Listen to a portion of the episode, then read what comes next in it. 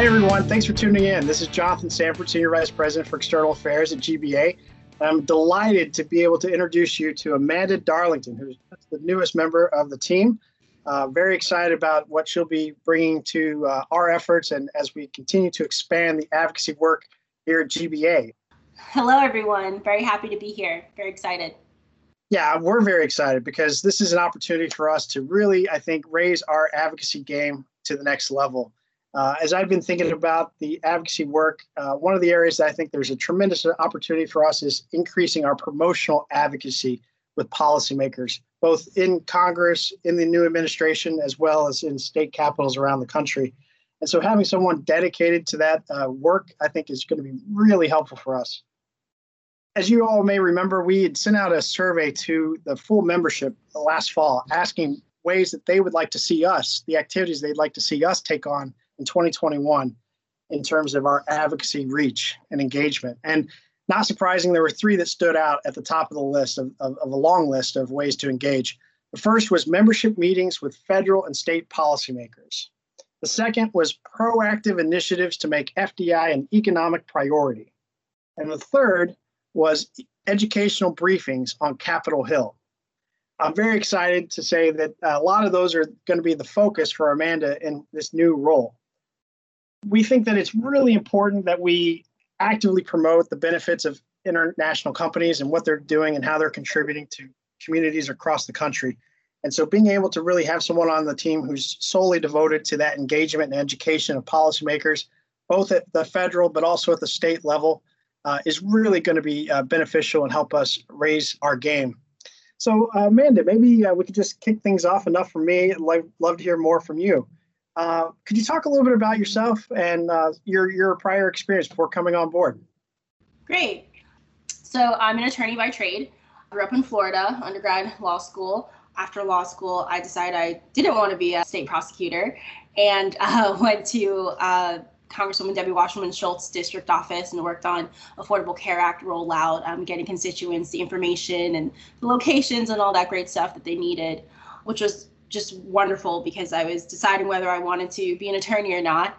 and uh, in that decision making, ended up leaving the district office and going to Ryder Trucking and working on global compliance issues, particularly conflicts of interest, DOJ issues, EAR issues, and all of that really, really interesting foreign regulatory Department of Justice issues, which was just incredible. However, been in Florida my whole life and uh, really wanted to make the move to DC and uh, decided to jump and do it just cold turkey do it. And uh, moved up to dc literally begged congressman hastings and his chief of staff for a job. And uh, he and his chief of staff thought it was hilarious. And of course i was i was involved in the i was involved politically uh, in south florida. The congressman has been my congressman my entire adult life uh, young and adult life.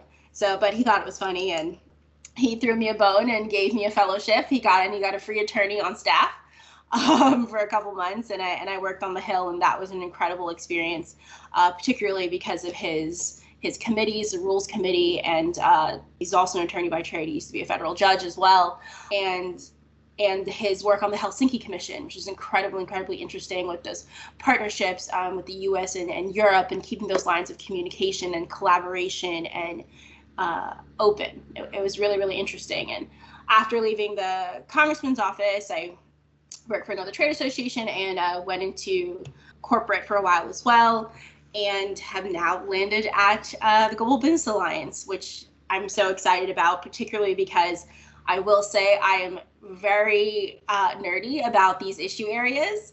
Uh, tax, trade, China, um, all of the things, supply chains, particularly infrastructure, and um, all of these incredible member companies, and just you know continuing to bring their voices to the table and build those relationships with policymakers i think are just crucial particularly after we're coming out of covid-19 and we've all seen personally professionally economically health wise all of the things. Um, how we really need to recover. And I think, you know, FDI is such a huge part of that calculation when we're talking about the US economy. So it's just an incredible, incredible opportunity to to be a part of those conversations and continue to drive those forward.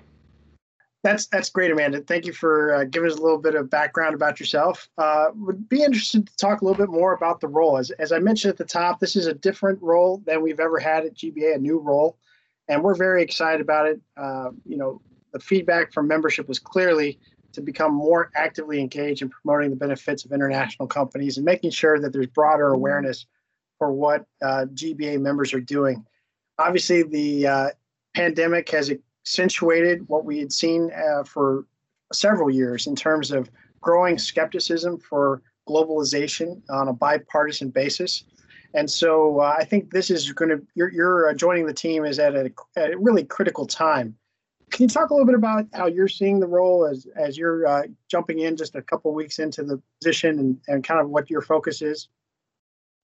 Great. Um, and I also, too, I'd love to piggyback off of a word you used earlier um, promotional advocacy and tying that really into one of the three core responsibilities of, the, of this role and tie that into educational briefings because the first thing that I thought of was education, education, education. You know, particularly when we're talking about supply chain issues and national security and what the Biden administration and, and this Democratic Congress is really looking to achieve um, for the US economy. I think education is so crucial in really breaking out what the complexity of supply chains look like and what that looks like from a from a US perspective is not a US perspective, it's a global perspective, right? And when we're talking about foreign direct investment, we're talking about companies that provide millions of jobs in the US and provide that balance and um, foundational infrastructure for the US economy. And I think this is why education is so important because, um, you know, I think words like manufacturing and also infrastructure have become so politicized and really piecing out um, what it actually looks like. And I think just really explaining in very granular detail, but that's what education is, right? Of how the world is becoming, how the world is interconnected. This isn't a shift that's happened, you know, in a short period of time. You know, post World War II, post U.S. industrialization, we've seen a globalizing of of, of supply chains, of infrastructure, of, of, of manufacturing, and really just continuing GBA's um, drive to educate and um, prioritize economic development in the U.S. Yeah, absolutely. It's very hard to put a national flag on any company that operates cross borders. Uh, we're as, as, global as a U.S. Uh, multinational, our membership, and so uh, being sure that policymakers recognize the realities of a 21st century economy is, is critical. So, Amanda, we're very excited to have you on board, uh, as I mentioned earlier, and very uh, interested in hearing a little bit about how you're perceiving the political and policy landscape over the next 100 days or so. I'd be interested as you're getting up to speed what you uh, plan to be focused on as well, uh, and maybe can explain what you're prioritizing as you get going. Great. I would say infrastructure right off the bat, infrastructure and environmental stewardship, which is also really lucky for us in our membership because that's also on the administration's mind right now as well, along with businesses and, and folks around the country. So it's perfect timing. Uh, and the great thing about GBA and its memberships in particular is that our members have a really great story to tell as they are leaders on both of these issues, um, particularly drawing from their global experiences um, and their global connections. And I think really focusing on not only maintaining the bridges that GBA has already built, but also creating new ones with members that we might not have been as engaged with in, in the past, but also new members. Because Another great thing about this moment in time is it's a new administration and it's a new Congress, and that's a great opportunity for us as a trade association, but also for new, also for our members and member companies to really engage in a very exciting time, particularly since it's the first 100 days and our issues are the priority of the administration and Congress right now. So we're also really poised to be in a great position. And of course, manufacturing and workforce development, because you can't talk about um, GBA issues and not men and not mention manufacturing and all of the jobs that our member companies create around the country, all of the training our member companies do, re workforce development around the country, and the leaders that our member that our members are on the environment in in our country, um, and all of just the foundational infrastructure that they provide as well. And I think the great thing about FDI is um, it's a great story jobs, jobs, jobs. And we can point to that, particularly coming off of this economic recovery that we are going through right now in the US. Yeah, absolutely. Thank, thank you, Amanda. Uh, you mentioned manufacturing. I know that the lion's share of FDI goes into manufacturing. I, I think that point you make about workforce training is also very important because uh, we see workforce training excellence not just in manufacturing sector, but really in a number, of variety of, of, of sectors, whether it be uh, the financial sector or wholesale trade, or uh, if we look at uh, what our companies in the insurance uh, sector are doing, it's really uh, great to see how our companies are applying that world-class know-how uh, to America's workforce. And so I know that that'll be an area that you'll be looking to uh, really make sure that policymakers have a, have a good grasp and, and awareness of. As we kind of think about uh, longer term, uh, um, you know, beyond uh, just the next through through the spring and into the summer, you know, longer term, what, how do you see this role helping to shape uh, our advocacy work? Great, great question.